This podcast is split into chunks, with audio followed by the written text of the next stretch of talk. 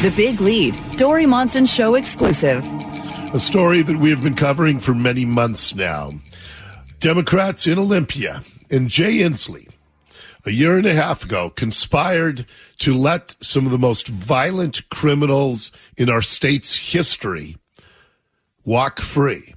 It is, it's truly one of the most shocking political stories I've ever covered.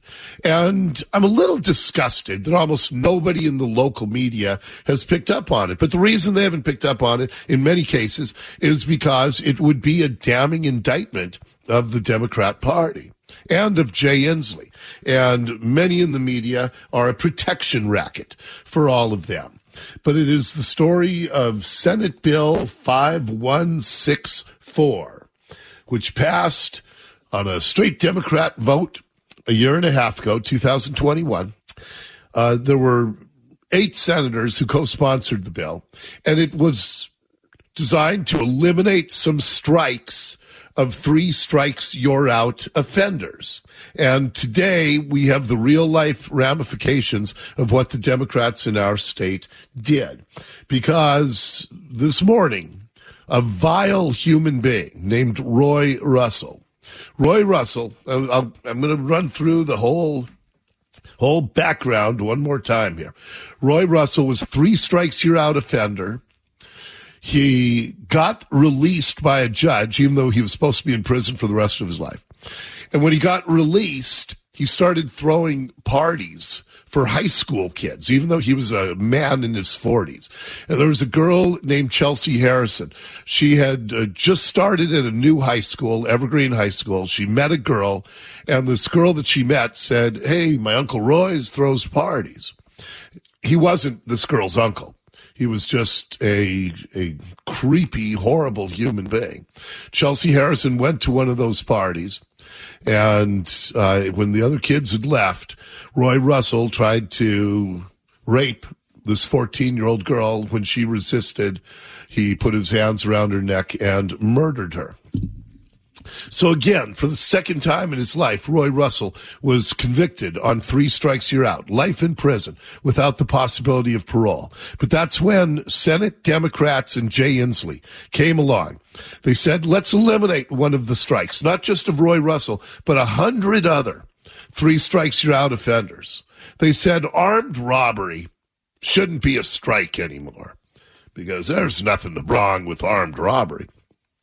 And so Roy Russell this morning, right before we went on the air, he was resentenced.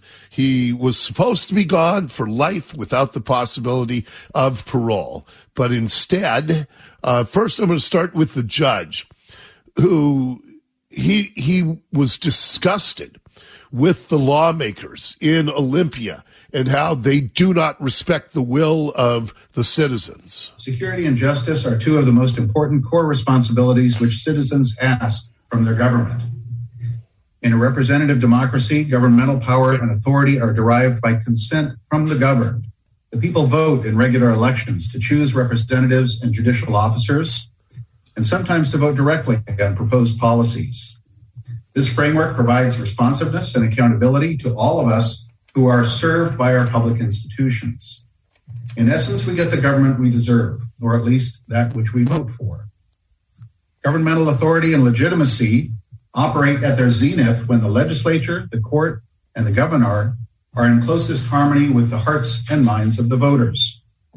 Conversely, governmental authority and legitimacy are at their lowest ebb when these institutions are out of touch with the voters' sentiments and wishes. And so then the judge sentenced Roy Russell, resentenced him to the max, but it's not nearly as good as it sounds to protect the people. This court does not and will not hesitate to exercise what remaining discretion it has after Senate Bill 5164 on behalf of the citizens of this county and will therefore sentence the defendant to the maximum authority available to this court, 316 months along with all other standard sentencing conditions.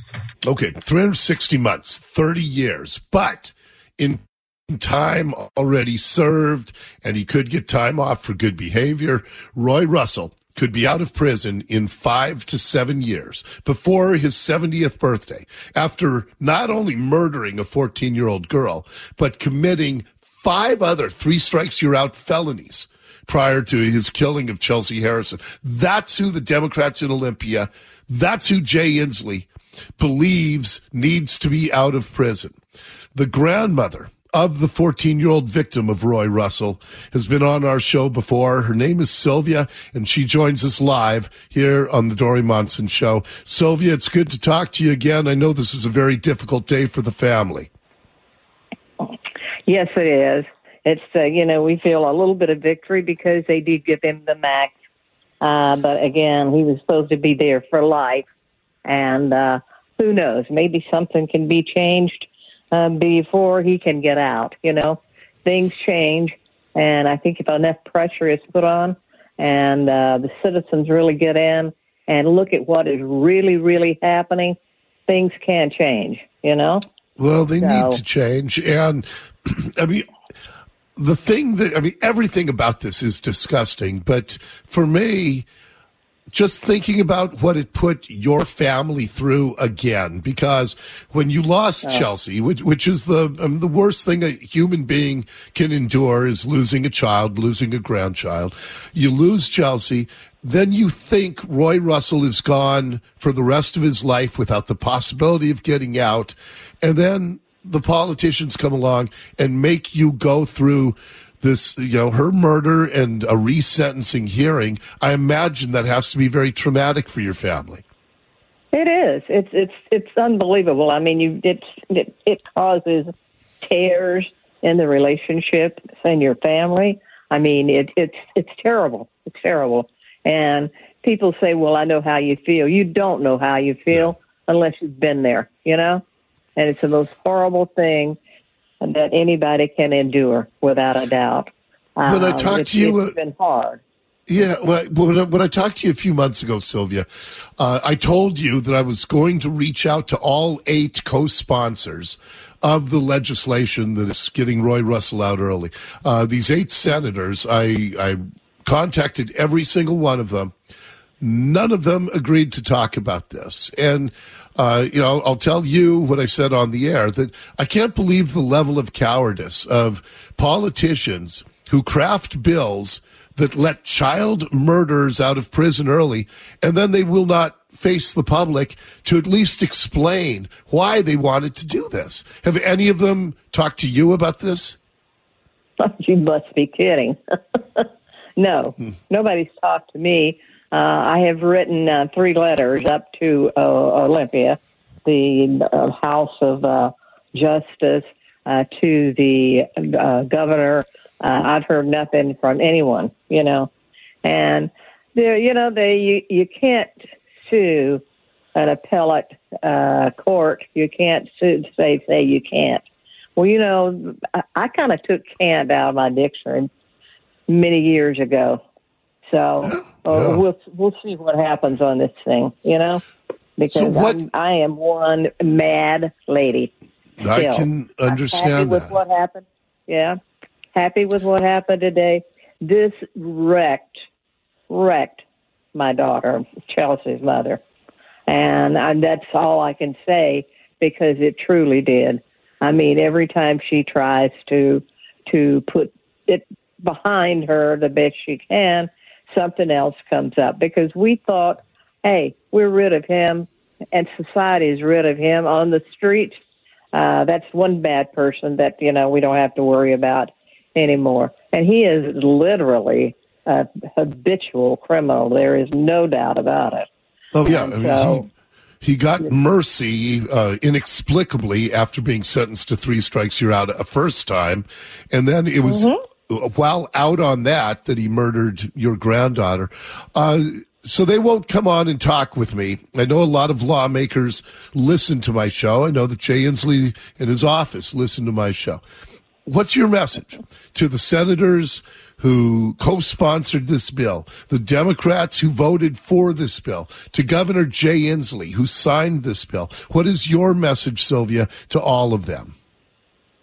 My message to all of them is you need to stop and think what you're doing and what you're doing to the citizens out there. Uh, you have no idea what this type of thing puts a family through, and to be so callous that you don't even have the decency to talk to anybody about it, to try to put some reasoning behind it. Uh, my message to them is shame on you. Shame on you for being so unprofessional at this point, and shame on you for doing this. So uh, hopefully the citizens will take a good look at that when they get ready to vote again, and uh, you know, put some people in the legislature that maybe have the people's interests at uh, you know people's interests at heart. Yeah. So, uh, did did uh, you we'll hear? See. I know you had to join this hearing via Zoom today. Did you hear what Roy Russell said when he had a chance to speak? No, I did not. I did not. Uh-uh. Uh, do Do you want to hear it, or or do you not want to hear that man's voice? Yeah, no, that's fine. I'd, I'd, I'd be happy okay. to hear it. All right. Yeah. Here's what Roy Russell said at the sentencing, resentencing this morning. I admit to what I done. Okay.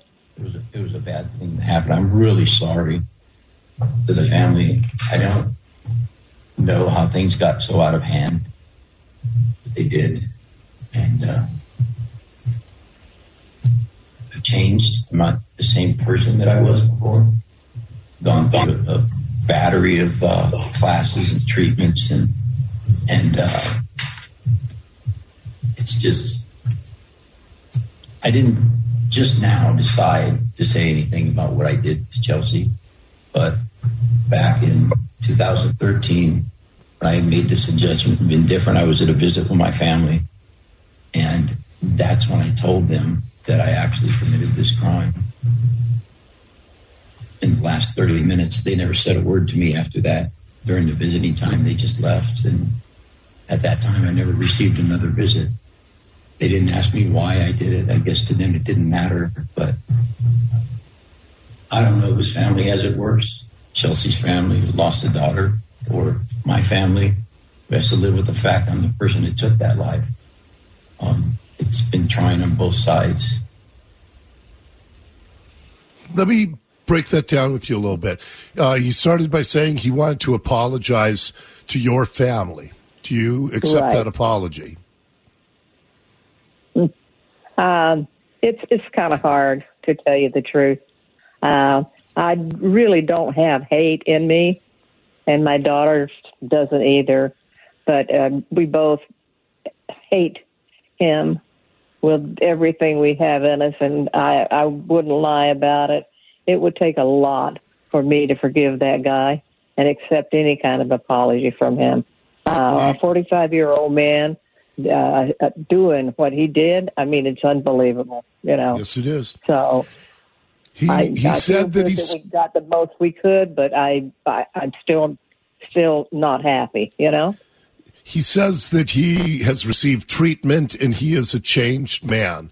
Uh, since the Democrats and Jay Inslee have conspired to get him out of prison five to seven years from now, uh, do you think society will be safe? Do you believe that he's a changed man? No, no. You know, what is it they say? You don't change a leopard's spot. I, I think people should be given a chance to show that they can do better. They show they can improve their life and not repeat the things that they have done before that are, are absolutely heinous. And he hasn't done that. He's proved every time when he got out of jail that he's going to turn around and do something else terrible. Yeah, he's gotten lots of opportunity. He's gotten lots of second and third. I mean, he got a first felony, then he got a second, then he got a third, then he murdered Chelsea. I mean, this guy gets chance after chance after chance, and each mm-hmm. time he has come up even more violent.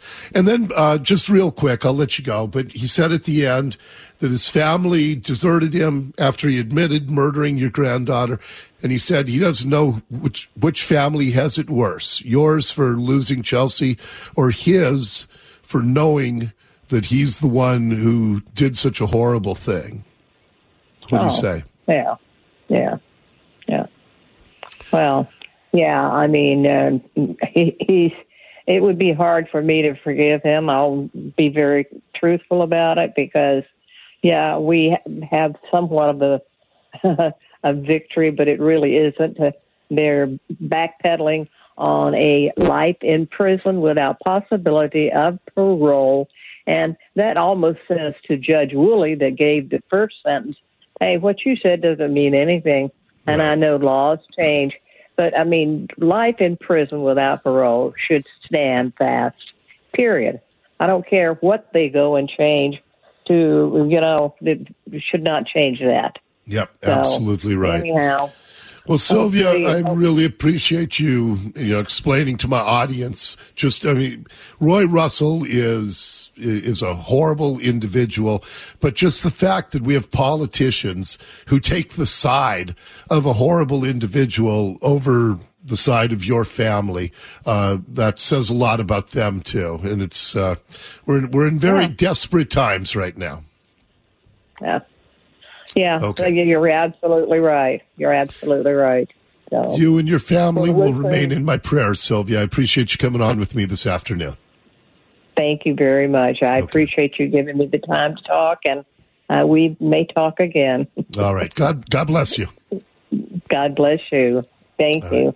That is Sylvia, the grandmother of Chelsea Harrison, murdered at age 14 back in 2005. And now, thanks to, uh, let me give you their names again. I'm not going to make this some generic thing. Thanks to the eight co sponsors of this bill, all Democrat senators, a couple have stepped down.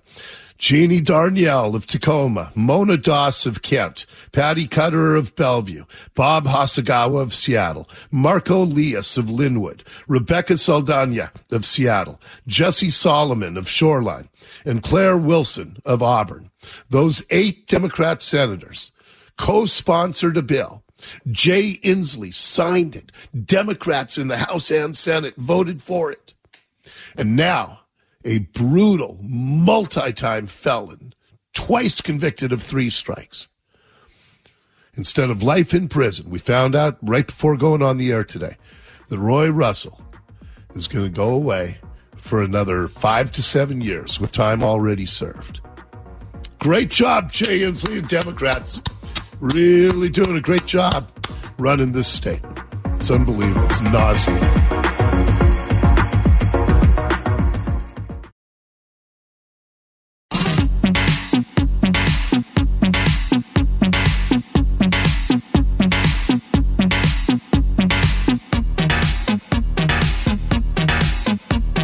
Congratulate our governor, Jay Inslee, in his relentless pursuit of excellence. Once again, he is number one in the nation in being the most fiscally irresponsible governor in the nation for the fifth consecutive biennium.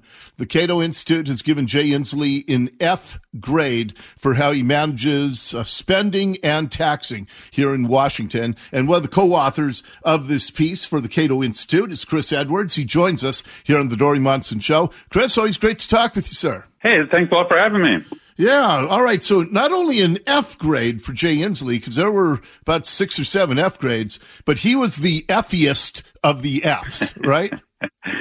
That's right. Every every two years, we take a look at the uh, the nation's governors and we score them on their taxes and spending.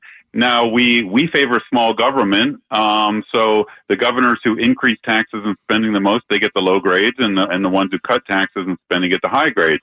That said, it is completely nonpartisan, based on the hard data. So we found that Governor Inslee had the worst score this year, and just a few sort of facts about him. You know, he's been in office almost ten years now. Uh, spending's uh, increased at a galloping rate of 6.3%, you know, year in, year out, year over year. That's one of the fastest rates uh, in the nation. And he's supported and passed, you know, huge tax uh, hikes there, payroll tax increases. He's pushed for carbon taxes, real estate excise taxes, uh, increases in the gross receipts tax. Uh, and of course, now there's the, the capital gains uh, tax at 7%. Uh, that's in, I understand is in front of the Supreme Court there in the state. yeah, it is. Well, you want to hear something funny about that, Chris? When Jay Inslee was running for governor for his first term, he came on my radio show and I asked him if he would promise me and my listeners that he would never raise taxes as governor.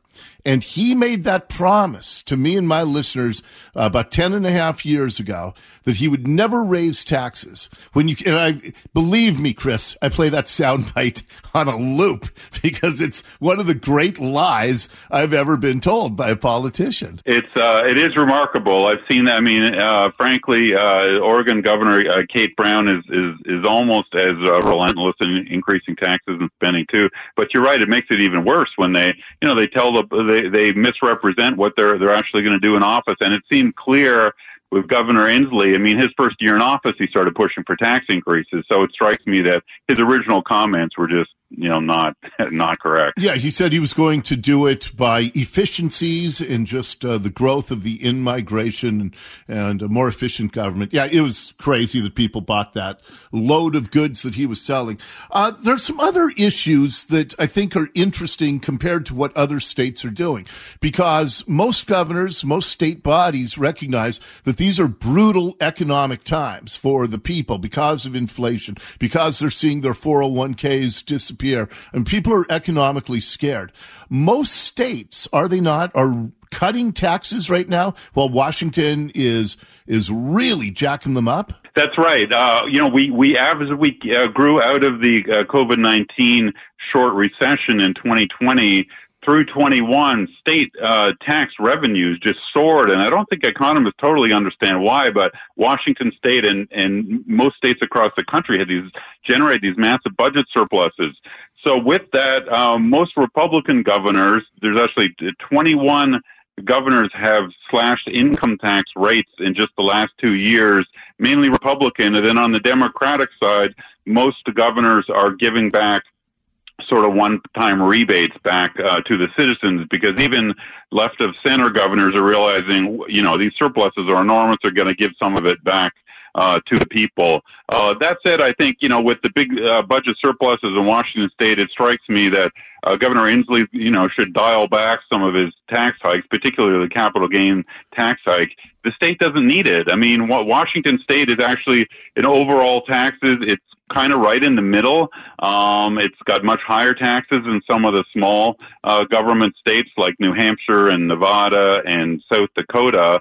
So it's got more than enough revenues, and I think it it uh, you know keeping his status as a no income tax state is really important for its long term prosperity. Yeah, the capital gains tax debate's an interesting one because the IRS has clearly said that capital gains are defined as income. Our state constitution prohibits an income tax, and the voters of Washington have rejected an income tax nine times at the ballot, and and I think it's because what we were talking about at the beginning, Chris. Uh, you have a governor who says, I'm not going to raise taxes. And then he raises them by billions and billions of dollars. Can you imagine what they would do if they got their nose under the tent for uh, a de facto income tax through this capital gains tax? That's right. I mean, the saving grace of Washington state is that it has no uh, income tax. And so even though Governor Inslee's been uh, in office now for nine years, it has restrained the size of government. I'm sure he would have uh, continued pushing uh, for additional growth to uh, maybe reach New York State sort of level. So that I, I think that is really important. I looked at the nine states that don't have income individual income taxes, and it's true that in in most of those states, property taxes and sales taxes are a little higher than they otherwise would be. However, the overall size of government and overall taxation uh, is lower. So it seems to me that you know each of the three levels of government ought to have their their basic tax source. The federal government ought to have sort of a flat income tax. It seems to me. State government sales tax. That's their uh, that's a good revenue source for them, and then local government's property tax.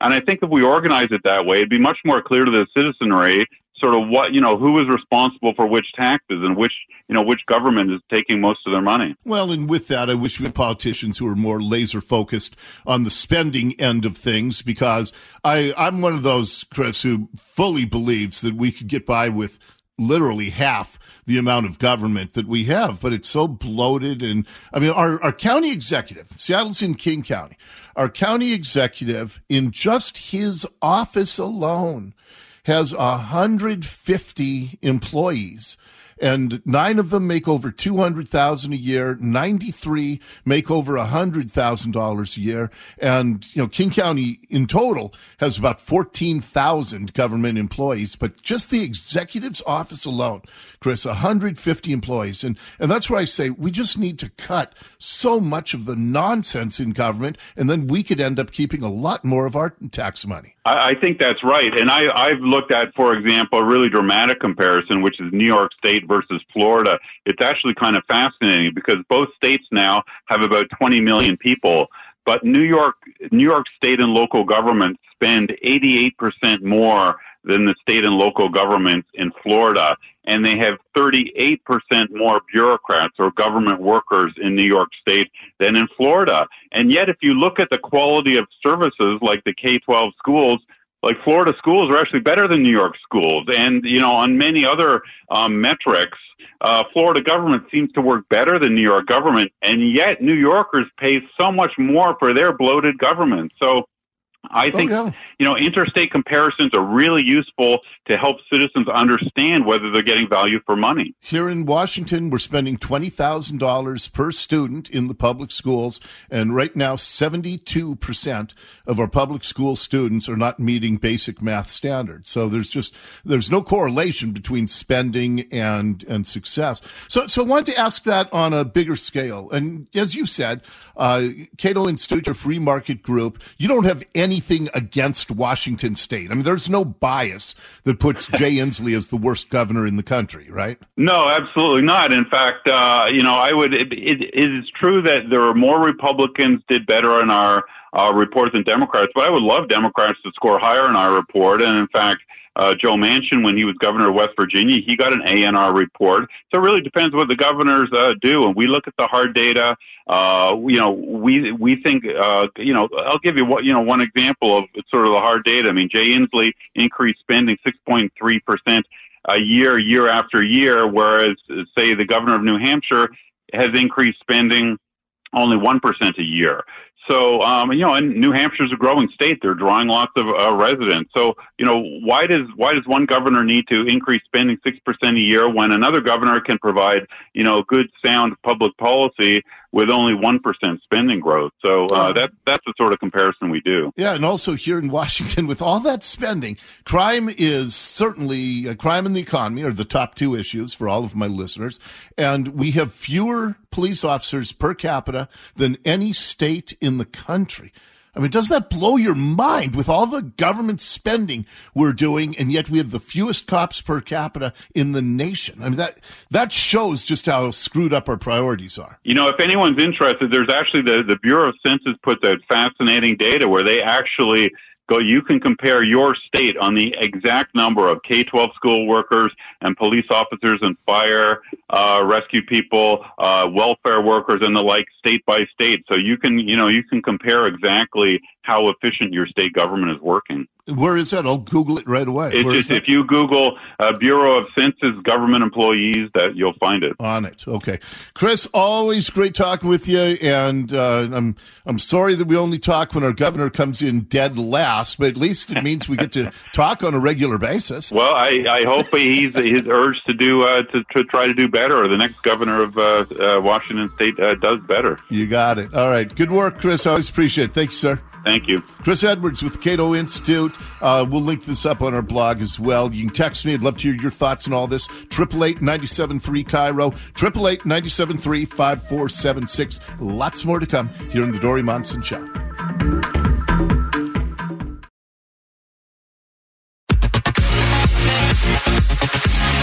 Well, there are lots of ways that people are trying to divide society. One of them is with, in our schools, critical race theory, which is alive, well, and very present in our schools. And parents know this.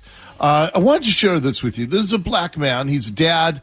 Uh, he went to his school board meeting and went off on CRT And when everybody in government, government schools are trying to tell kids that they're either victims or victimizers, this is the kind of message that uh, I would put any money on this d- dad's children having success when dad has this kind of perspective. Grandparents are black, all eight of my great great grandparents, all 16 of my great greats. On my mother's side, my ancestors were enslaved in Alabama.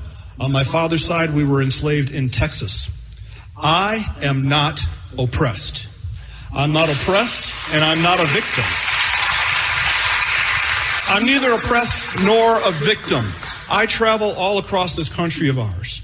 And I check into hotels and I fly commercially and I walk into retail establishments and I order food in restaurants. I go wherever I want, whenever I want. I am treated with kindness, dignity, and respect literally from coast to coast. I have three children. They are not oppressed either.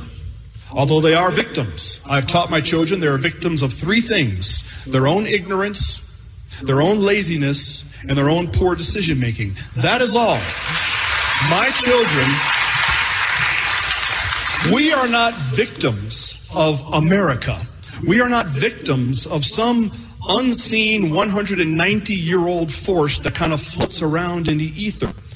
Putting critical race theory into our classrooms is taking our nation in the wrong direction. Racism in America would by and large be dead today if it were not for certain people and institutions keeping it on life support.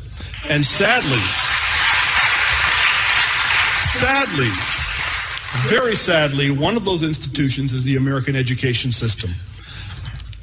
I can think of nothing more damaging to a society than to tell a baby born today that she has grievances against another baby born today simply because of what their ancestors may have done two centuries ago. There is simply no point in doing that to our children. And putting critical race theory into our classrooms in part does that. Putting critical race theory into our classrooms is not combating racism, it's fanning the flames of what little embers are left. I encourage you to support this resolution. Let racism die the death it deserves, and let's keep living the life of the country that we want. Thank you. Yeah. Way to say it, Dad.